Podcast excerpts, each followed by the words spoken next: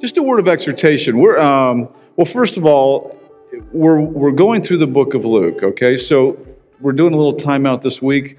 Um, Brian's been um, teaching through Luke, and he and Kaylee and eight kids hopped in a van this morning, and they're uh, heading up to Louisville um, to the seminary. We're just going to do some classes live there.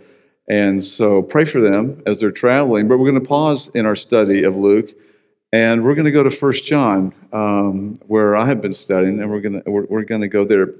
But just a word of exhortation: if if if you're here and you're not used to, you don't bring a Bible, or you're not used to pulling out a Bible, maybe you use your phones. Let me exhort you to use a Bible. Bring the Bible with you. You know, there's something about that phone that just does not set well with me. Now, I've said this before when I've been up here. But a little secret I'm standing at about four to five feet higher than you guys, and I can see every one of you.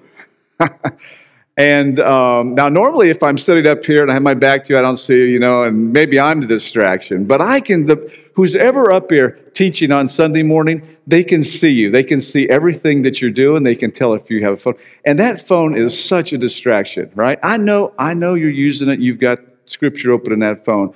But you also got these little pings and these pongs and these little things that are just causing distractions. When you have God's word in front of you, there's no, you've got a message. The only message we have is the message God's given us. Amen. That's what's in front of us. And I'll tell you another thing your children need to see you opening up God's word. They don't need to see you with a phone in your hand. So just a word. And see, I can do that because I'm not up here every Sunday morning. So I can make that encouragement. So I'm doing that on behalf of all the other guys who are up here and come up here um, to share God's word. Uh, again, our text is in First John.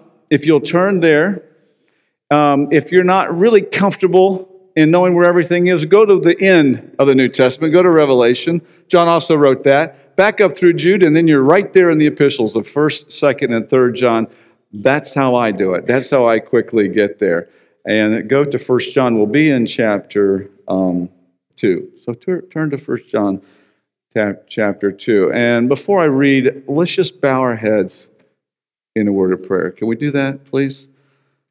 Father, we are 100% dependent upon you, and we're dependent upon your Holy Spirit. Um, both to enable me to proclaim your word and also to open our hearts so we might receive your word. And so as we come and as we open your word, I pray that your Holy Spirit would work in our hearts and our minds so we might see Jesus Christ and him alone.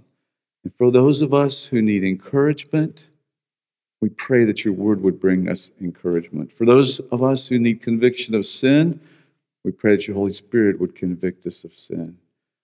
Thank you for your word, and thank you for the person of Jesus Christ. It's because of him and him alone that we come together and we gather as a body to bring glory to him. And we pray these things in his name. Amen.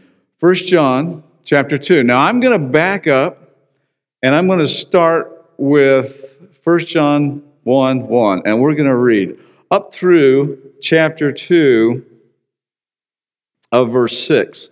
So it'll help provide context. Since we have since we haven't been teaching out of the out of the book of First John, I just want to provide a little context. So if you'll read with me, let's read from First John. And and if you um, stick your finger in the Gospel of John, as I'm preaching, some of this, some a lot of references that go back to the Gospel of John too. So you can always put your finger there, and we'll be going there. This. Um, starting with verse 1 that which was from the beginning which we have heard, which we have seen with our eyes, which we looked upon and have touched with our hands concerning the word of life. The life was made manifest.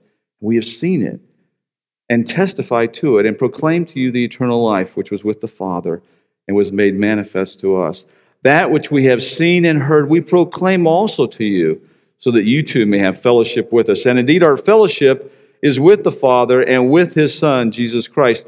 And we are writing these things so that our joy may be complete. This is the message we have heard from him and proclaimed to you that God is light, and in him is no darkness at all. If we say that we have fellowship with him while we walk in darkness, we lie and do not practice the truth. But if we walk in the light as he is in the light, we have fellowship with one another, and the blood of Jesus, his son, cleanses us from all sin. If we say that we have no sin, we're deceiving ourselves, and the truth is not in us. If we confess our sins, he is faithful and just to forgive us our sins and to cleanse us from all unrighteousness. If we say we have not sinned, we make him a liar, and his word is not in us. My little children, I'm writing these things to you so that you may not sin.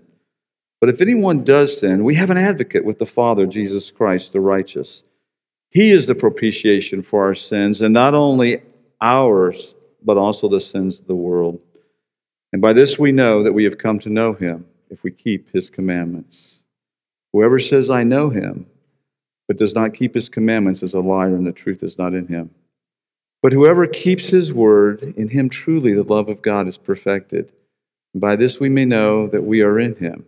Whoever says he abides in him, that is in Christ, ought to walk in the same way in which he walked. Amen? Let me just give you a quick, short review. Our primary passage is verses 3 through 6. But just a, but just a quick summary. In the first couple of verses of, of John, um, 1 John chapter 1, John says Jesus is the real thing. And, it's evident, and that's evidenced by a multiple, multitude of witnesses. He uses we, our, and us 13 times just in those first, in those first six verses, first four verses. So it's the multitude of witnesses. And is that which we have seen and heard, John says, we proclaim also to you, so that you may have fellowship with us. And indeed, our fellowship is with the Father and with his Son, Jesus Christ. And we are writing these things so that your joy may be made complete. So he gives the reason. Whenever he sees so that you have purpose, this is the reason he's writing these things to these believers. He addresses them as my little children. He's writing to um, believers. Back in the Gospel of John, in, in chapter 20, John gives his reason for the gospel. His reason was Many other signs, therefore, Jesus also performed in the presence of the disciples, which are not written in this book. That is in the gospel. He says, But these things have been written that you may believe that Jesus is the Christ, the Son of God, and that believing you may have life in his name. So he is proclaiming the gospel of Jesus Christ. Having been an eyewitness to the life, the death, the resurrection of Christ, he was proclaiming the gospel of Jesus Christ. Now he writes in this epistle as an encouragement um, to young to believers um, he, that he addresses as my little children. Then um, in verses um, five uh, through ten, um, couple of just a couple of points that I want to make just in review um, from the last time we looked at this. Um, God is light. He says that God is light, and we and we identify truth. We define truth as anything that is consistent with the nature and the character of God. Truth is not relative. Truth is absolute because God is absolute. And our fellowship with God is linked to our walk with God. John says this, but if we walk in the light as he himself is in the light, we have fellowship with one another, and the blood of Jesus, his son, cleanses from all sins. So John says there's two things that come from walking in the light. One is fellowship. And then the other is the, is the cleansing of sin. And when we looked at this, uh, last time we looked at this, those, both of those were in the present tense. This is an ongoing walk in our fellowship with Jesus Christ. And there's this ongoing cleansing that takes um, place. And when the last time we looked at this, I pointed us back to John chapter 13, where Jesus is meeting with the disciples. This is in the upper room of the Last Supper. And he goes um, to wash their feet. And you remember what happened when, happens when he approaches Peter? Peter goes, oh, no, not you. Don't you know? Uh, don't wash my feet. I mean, it's such a lowly thing for Christ to humble himself to wash the feet of his disciples. And Peter says, "Not me, Lord." And Jesus says, "Well, then, if you're not going to let me wash your feet, I have nothing to do with me." And he says, "Oh, oh, this is Peter, right? Oh, oh, okay. Wash my hands and my head. Just uh, a whole bath. I'll take a whole bath." And Jesus reminds him. He says, "No, you've had the bath. You just need your feet to be cleansed. And that's, that's the picture here that John's going back to. That's this ongoing cleansing that comes from walking in the light. And he says, and John says then here back in the epistle, if we say that we have no sin, we're deceiving ourselves and the truth is not in us. So, plain and simple, if we live a life whereby we do not acknowledge sin in our life, we're walking in darkness because that's what light does. That's the whole. John's saying this is we walk in the light because it exposes sin. That's that's the job of light. It exposes sin, and then that sin we confess.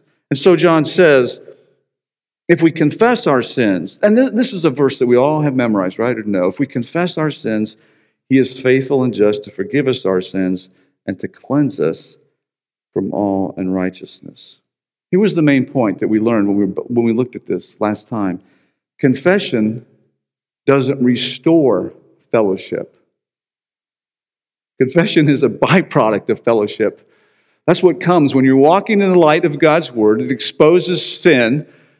Sin, you confession is an agreement with God. You say, "Oh, I agree with that sin," and you change that direction. So, I remember when, when we were talking about this, I said, "Show me someone who has a habit of confessing sin, acknowledging sin in their life. I'll show you somebody who's walking in the light of God's word. Show me somebody who doesn't make it a practice to confess sin." Well, we all sin against each other, right? So let's just Kim and I, let's just, just take Kim and I as an example. In our marriage, if we're not confessing that sin to one another, it means we're not walking in light, because that's what light does. It exposes sin. And so we concluded that Jesus isn't waiting for our confession of sin in order to forgive us, because that was taken care of at the cross. The one who's been born of God for the one who's been born of God, confession is not a prerequisite for forgiveness. We, when we looked at this, we saw that John shifted from the present tense to the aorist when he said to forgive us our sins. In other words, when we read that, we say if, and that if is when. It will happen if we confess. This is, a, this, is a, this is in the present tense, it's a continuous action. If we confess our sins, he is faithful and just. Again, it's based upon God's character, not us.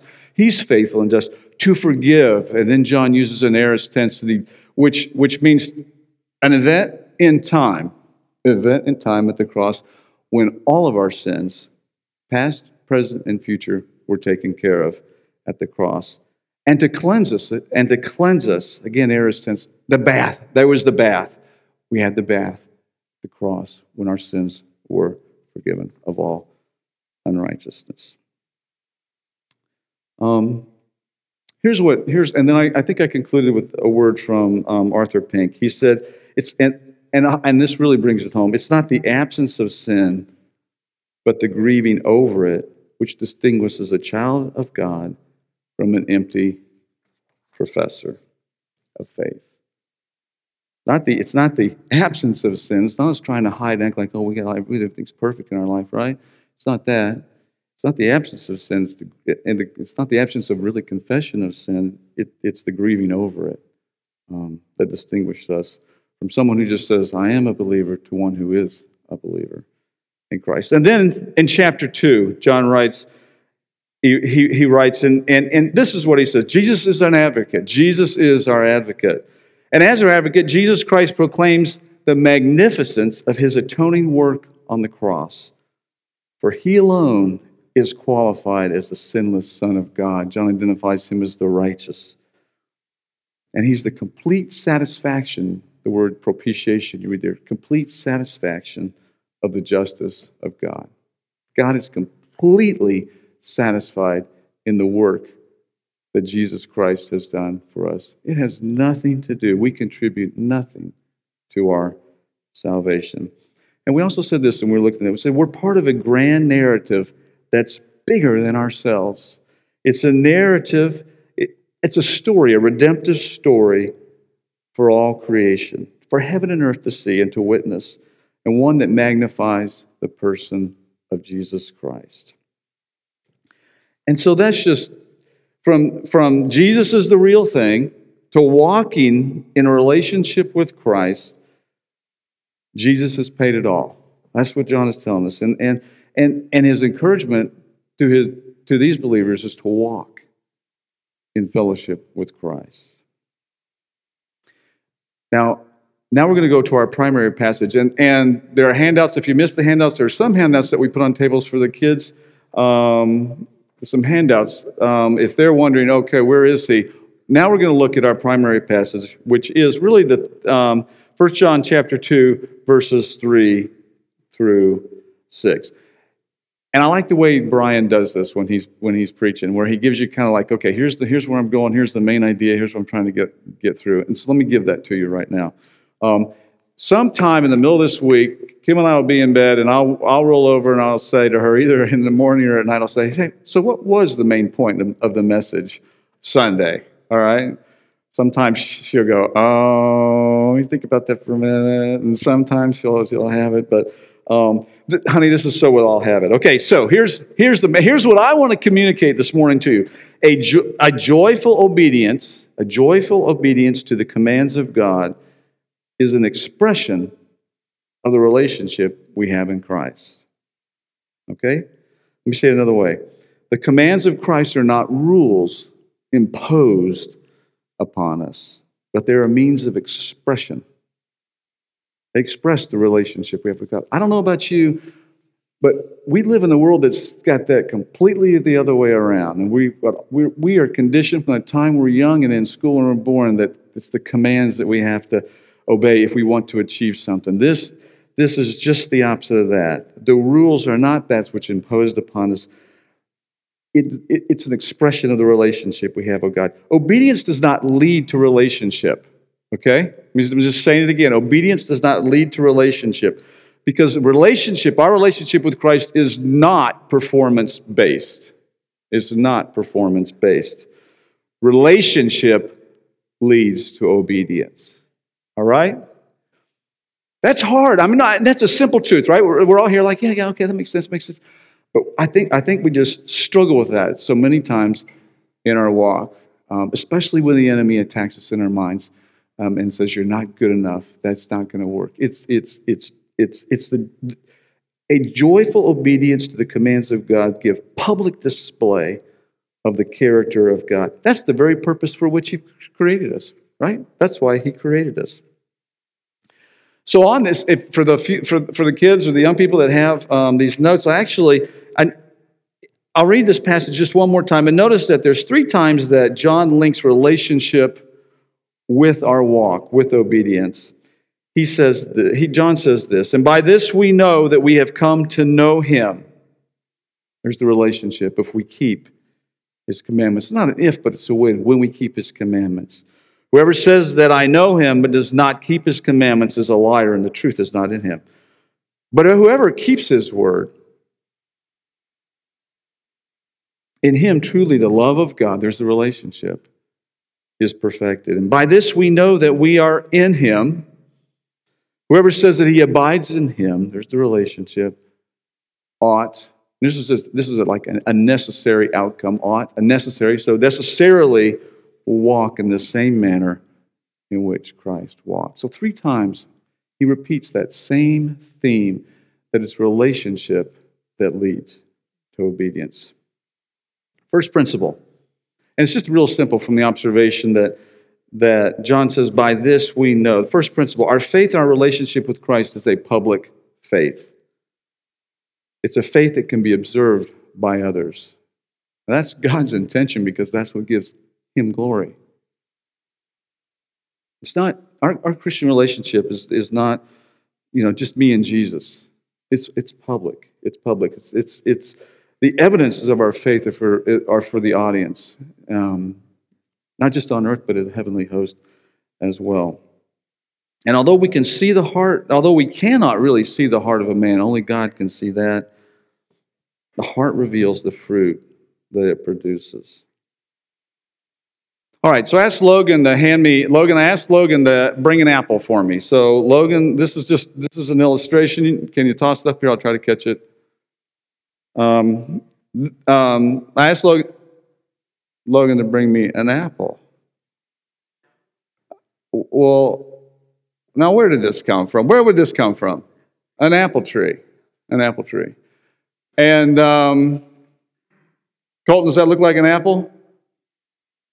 How do you how do you know how, how, how do you know that came from an apple tree? Oh, there was a sign on it that said apple tree. I get it. And so um, that makes it an apple, I guess, right? The sign on there says apple tree. You, you pull the fruit and you say, that's an apple. Well, you all know better than that, right? You do know better than that, right? Um, you know, the Bible tells us that you can know a fruit by all kinds of things, right? There's an apple, right? That's an apple. How do you know that's an apple? It looks like an apple, it smells like an apple, and it tastes like an apple. You know, what's interesting. Scripture says this in Matthew 5 14. Jesus says this, You are the light of the world. It looks like an apple. In 2 Corinthians 2.15, Paul, the Apostle Paul says this, For we are a fragrance of Christ to God. It smells like an apple. And then in Matthew 5.13, Christ says, You are the salt of the earth. Taste.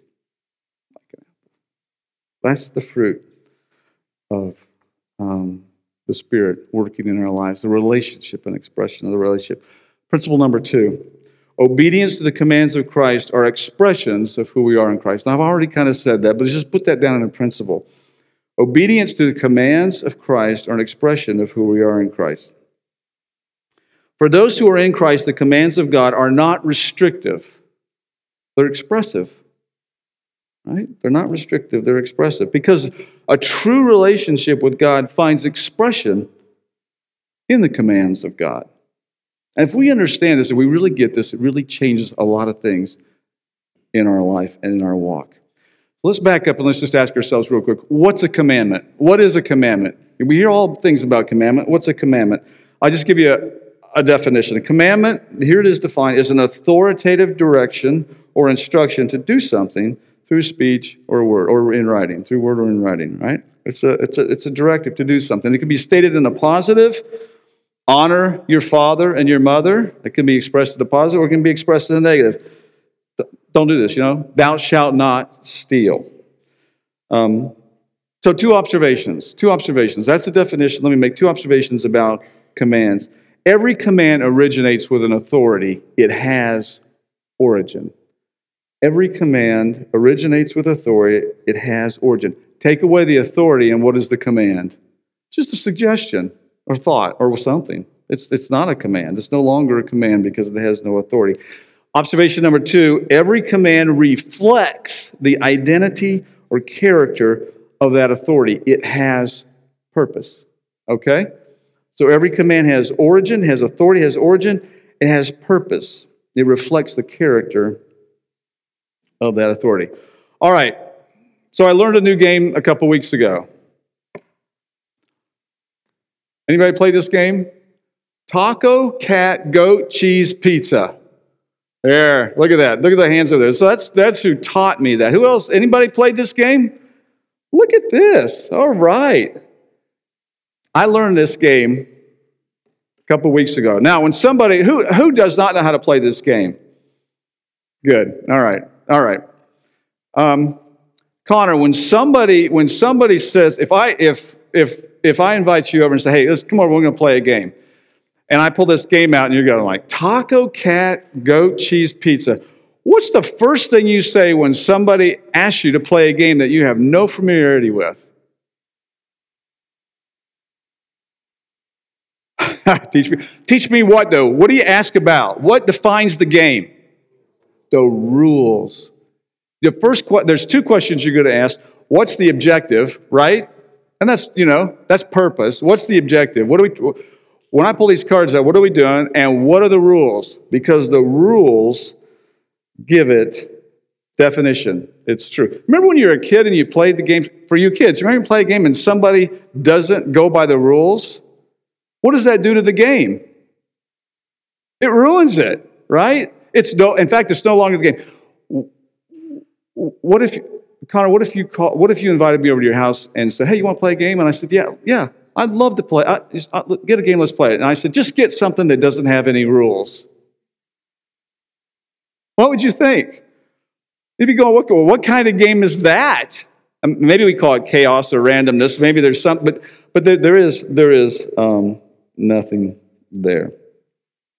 You change the rules, you change the nature, and you change the identity of the game. Okay, so commands have origin, commands have purpose. And what you believe about origin and purpose define your worldview. You live in a world that says there is no God, there is no origin, there is no purpose. In other words, no meaning in life, other than no overriding purpose right? Just a little, uh, maybe purpose with a little p, a little m, just to satisfy myself. There is no truth. There is no truth with a big T. There is no absolute truth. There is, there is no morality. There is no right or wrong. And there is no hope. There is no destiny. And really, that all started where? In the Garden of Eden.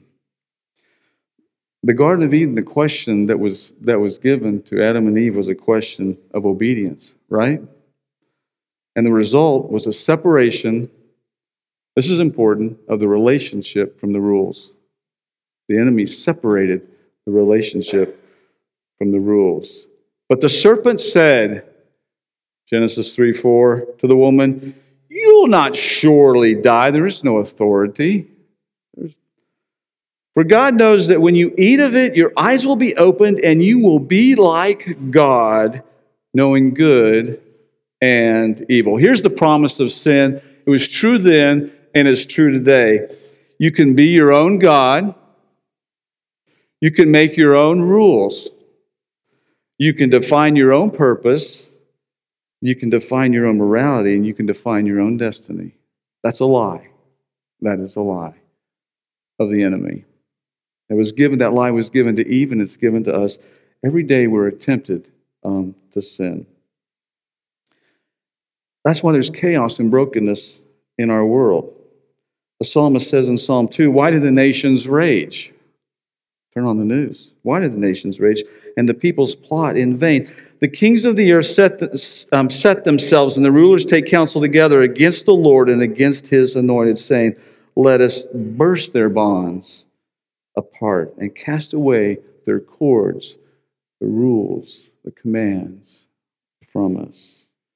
In the absence of a relationship with God, the commands of God are restrictive. You have to have relationship. You cannot be your own God and make your own rules. The Bible tells us that the reality is that, that the reality is defined by God because He is the source of life. What's the first command that's given in the Bible? The very first command. And God said, Let there be light. That's the very first command. You know what John tells us here in our passage? In, well, in, in 1 John 1 5, he says that God is light, and in him there is no darkness. So, does the command, let there be light, does it have authority? Yes. Does the command reflect the character of God? Yes, because God is light. The natural world was created by the spoken word of God, and the natural world is governed by the physical laws that God has established. Natural laws, even natural laws and commands, reflect the character of God. You're familiar with Romans chapter 1. Um, Paul says this For the wrath of God is revealed from heaven against all ungodliness and unrighteousness of men, who by their unrighteousness suppress the truth. And what for what can be known about God is plain to them because God has shown it to them. For his invisible attributes, namely his eternal power and divine nature, have been clearly seen ever since the creation of the world and the things that have been made, so that they are without excuse. Natural laws reflect the character of God. We also see the laws, the commands, and the laws of the Old Testament, right? There are commands in the Old Testament for the nation of Israel, there are commands in the New Testament for the church of Christ, right? Are the, are, are the laws of the Old Testament bad?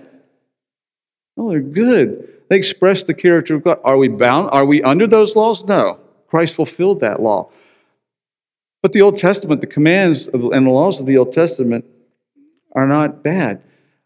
There was a purpose to them. God gave them to the nation Israel to reflect what? His glory. To whom?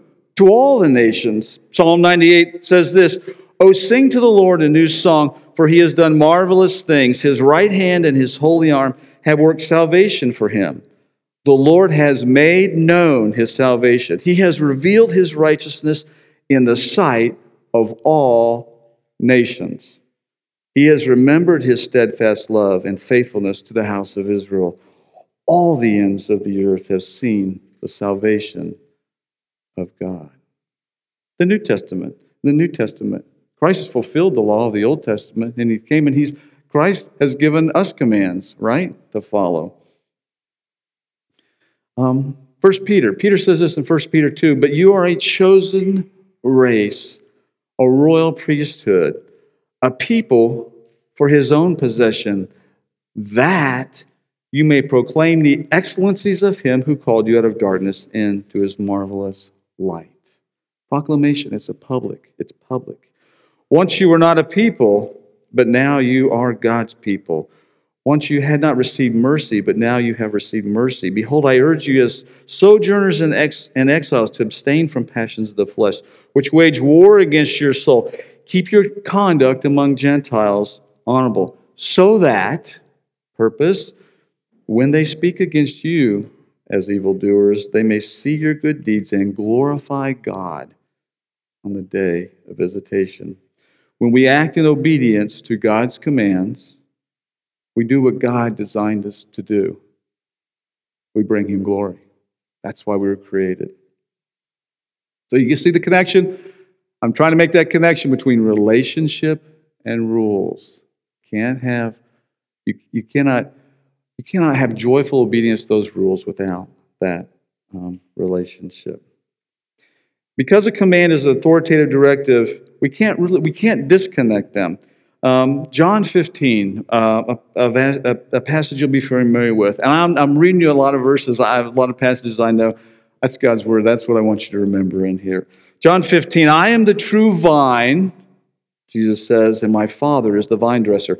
Every branch in me that does not bear fruit, he takes away. And every branch that does not bear fruit, he prunes, that it may bear more fruit. Already you are clean because of the word that I have spoken to you. Abide in me, Jesus says, and I in you. As a branch cannot bear fruit by itself unless it abides in the vine, neither can you unless you abide in me.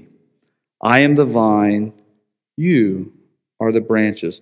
Whoever abides in me and I in him, he it is that bears much fruit. For apart from me, you can do nothing. If anyone does not abide in me, he is thrown away like a branch and withers, and the branches are gathered thrown into the fire, and burned. If you abide in me, and my words abide in you, ask whatever you wish, and it will be done for you. By this my Father is glorified. There it is again, our purpose that you bear much fruit and so prove to be my disciples. As the Father has loved me, so I have loved you. Abide in my love. If you keep my commandments, you will abide in my love, just as I have kept my Father's commandments and abide in his love. These things I have spoken to you, that my joy may be in you, and that your joy may be made full. Boy, it sounds so familiar to what John is saying in his epistle. Um, and so, John in his epistle says, By this we know that we've come to know him, that we have that relationship with him if we keep his commandments. For those who are in Christ, the commands of God are not restrictive, they're not restrictive, but they are reflective or expressive. Because of the relationship, they express or reflect the relationship we have um, in Christ. And so, in our passage, again, John says, And by this we know that we have come to know him. If we keep his commandments, whoever says that I know him, but does not keep his commandments, is a liar, and the truth is not in him. But whoever keeps his word, in him truly the love of God is perfected. You got the connection now? You see it? He says it three times there the connection between relationship and commands. All right, so what? So here's some application. Some application. There's three possible responses we can have um, when it comes to how we respond to the commands of Christ. First one And now I'm going to kind of tie back to the message that Brian, and this is what brought this to my mind when Brian was preaching three Sundays ago, and we were looking at the Pharisees in Luke chapter 6, right? Here's the first expression. Here's the first possible response to the commands of God. One is legalism. Legalism. Now, legalism comes in two forms. One, we're pretty familiar with, one, we don't think about a lot. Someone brought this to my attention, and, and um, I, I was really encouraged by that. One is the self righteous legalist. That's one expression of legalism. One is self condemning legalist. Right? The self righteous, you know about the self righteous legalist. They make all the rules, and if you want to, if you want to be righteous, then you got to follow these rules. Then you have the self condemning person. Oh, no, you know, I can never, never gonna, never gonna. how could God love me? I can never keep His commandments. I mean, this is so frustrating. I'm always losing, right? Self condemning. Where's the focus? On the rules, on the commandments. So you see the legalist, whether it's this, whether it's a self-righteous legalist or self or self-condemning legalist, both are focused on the rules and they've separated the relationship from the rules. The self-righteous legalist Brian reminded us, kind of twist the laws of God to maximize self edification. Now, they neither understand the, the letter of the law nor the intent of the law. And for the legalist, the rules themselves, really, that's where all the importance is because their pursuit is self exaltation, not God exaltation. And so the relationship with the Lord is not necessary. Jesus said in, John 5, he says, You search the scriptures, and he was talking to the Pharisees because you think that in them you have eternal life. But it's these that bear witness of me. Yet you refuse, this is what Christ said, you refuse to come to me that you may have life. The legalist refuses the relationship. Their focus is on the commands. And I got to tell you, I lean, like my personality, we'll talk about the second one, but I kind of lean this way. I'm always having to pull back away from that legalistic kind of approach. I mean, that's just and I, and I think part of it is we find it easier to love rules than to love people. Okay? Is it just me? I just find it easier because I think, because somehow I think with the people are messy and imperfect, and I think the rules, well, will fix them. Well, if you just do this and you just do this and you just do this, that's going to fix everything. It fixes nothing. It's all performance based. All it does is drive people further away.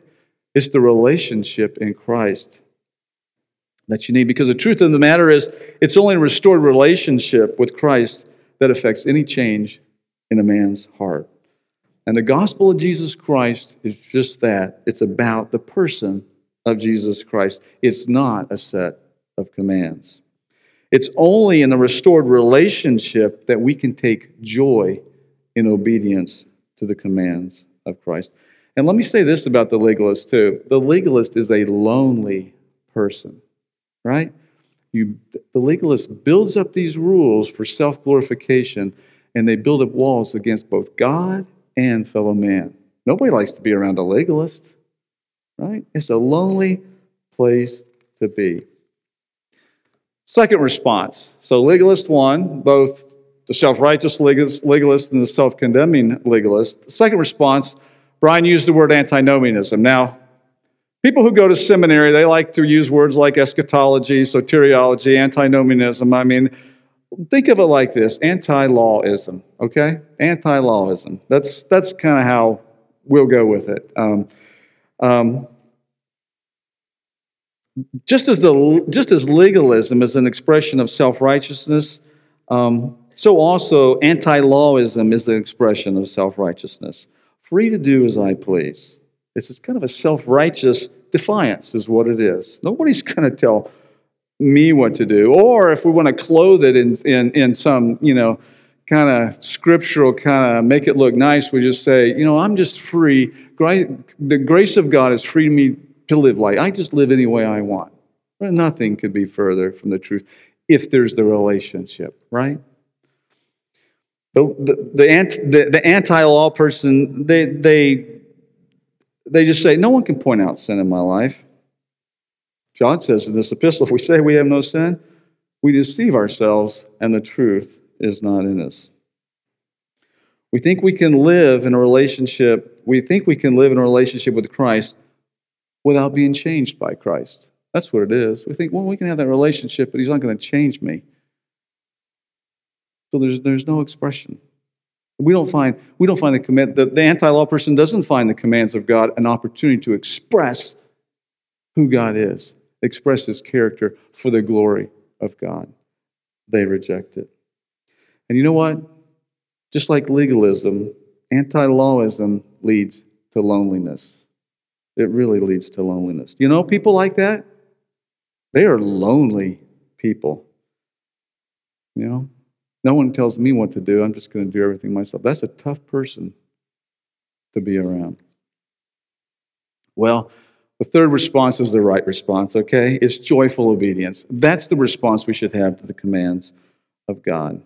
Jesus lived in complete submission to the commands of God the Father because Jesus is God. And to violate even one of those laws would be to violate his own character. To be sure, Jesus refused to submit to the self righteous traditions of the religious elite of his day, yet he lived in complete submission and complete obedience to God the Father. For a true believer in Christ, for one who is walking in fellowship with God, living in obedience to the commands of Christ is a natural response to our new nature, to who we are in Christ. There's my favorite phrase in Scripture in Christ, who we are in Christ. God's, God's grace does not free us from His commandments, it frees us to live in an expression of His commandments. And it's through the atoning work of Christ on the cross that we are restored to that relationship. So we're changed by Christ. And now the laws of God, the commands of God, are not restrictions for us, but they are expressions of who we are in Christ. And by this we know, John says, that we have come to know him if we keep his commandments. Whoever says I do not know whoever says I know him but does not keep his commandments is a liar. That's a strong word and the truth is not in him. But whoever keeps his word, in him truly the love of God is perfected. By this we may know that we are in him. Whoever says he abides in him ought to walk in the same way in which he walked. Just two more minutes of application. Let me ask you some application questions. And this you can talk about when you get home, you can talk about on Wednesday. Ask these questions. Here's some questions. The Bible's filled with commands. It is. How do you see the commands of Christ? How do you see those? Are they restrictive or are they reflective? That's what we need to ask ourselves. Parents, let me ask you this. I know Kim and I would ask ourselves this a lot, and we didn't do a, the greatest job at it. But parents, do you connect the rules in your house, the, the rule, the laws of God, with the character of God? Or do you simply, and this is where it's easy to fall, do you simply just express the consequences of sin instead of connecting your child to the person of God, to the character of God? Yes, disobedience has consequences, but if all we do as parents is focus on the consequences, this, that's behavioral modification. There's no connection to the person of God. Why do we not lie? Well, there's a whole lot of consequences of lying negative things that happen, right? And we can make a list of those, but we don't lie because God is what? Truth. That's why we don't lie. And so every command that we have, we should think about as parents, we should think about a way to connect that with the character of God. So as they grow up, they see those commands as a reflection of the character of who God is. Question number two Does keeping the commands of Christ lead to a deeper relationship with Christ? Or does a closer relationship with Christ find its expression in a life lived in obedience to the commands of Christ? All right? I got, I got to say that one again. It's not a trick question, but, but it's, you know, it's the old is the tree an apple tree because it produces an apple? Or does it produce apples because it's an apple tree? So let me ask you the question does keeping the commands of Christ lead to a deeper relationship with Christ? or does a closer relationship with Christ find its expression in life lived in obedience to Christ? Right? You got it? Because how we answer this question affects everything. Do you, here's another question Do you battle sin in your life with commands? Do you battle sins in your life with commands? Or do you battle sin in your life by drawing closer to Christ? If you've been listening this morning, you know the answer is I battle the sin by drawing closer to Him. And when I draw closer to Him, that light shines that sin in my life, and I agree with Him. And there is, and there is a desire, a natural desire to want to change. And that comes from the relationship. You can't get those reversed, and we do that a lot. Do you drift towards legalism? Wanting to fix the brokenness and messiness of people with just a list of commands? Or drift towards anti lawism, antinomianism, being frustrated by unsuccessful attempts to keep a list of commands without first pursuing a deeper relationship with Christ. John says this Whoever says he abides in him ought to walk in the same way in which he walked. Christ walked. Jesus said this. Jesus said, Jesus did not say, get your act together. Jesus said, come, follow me.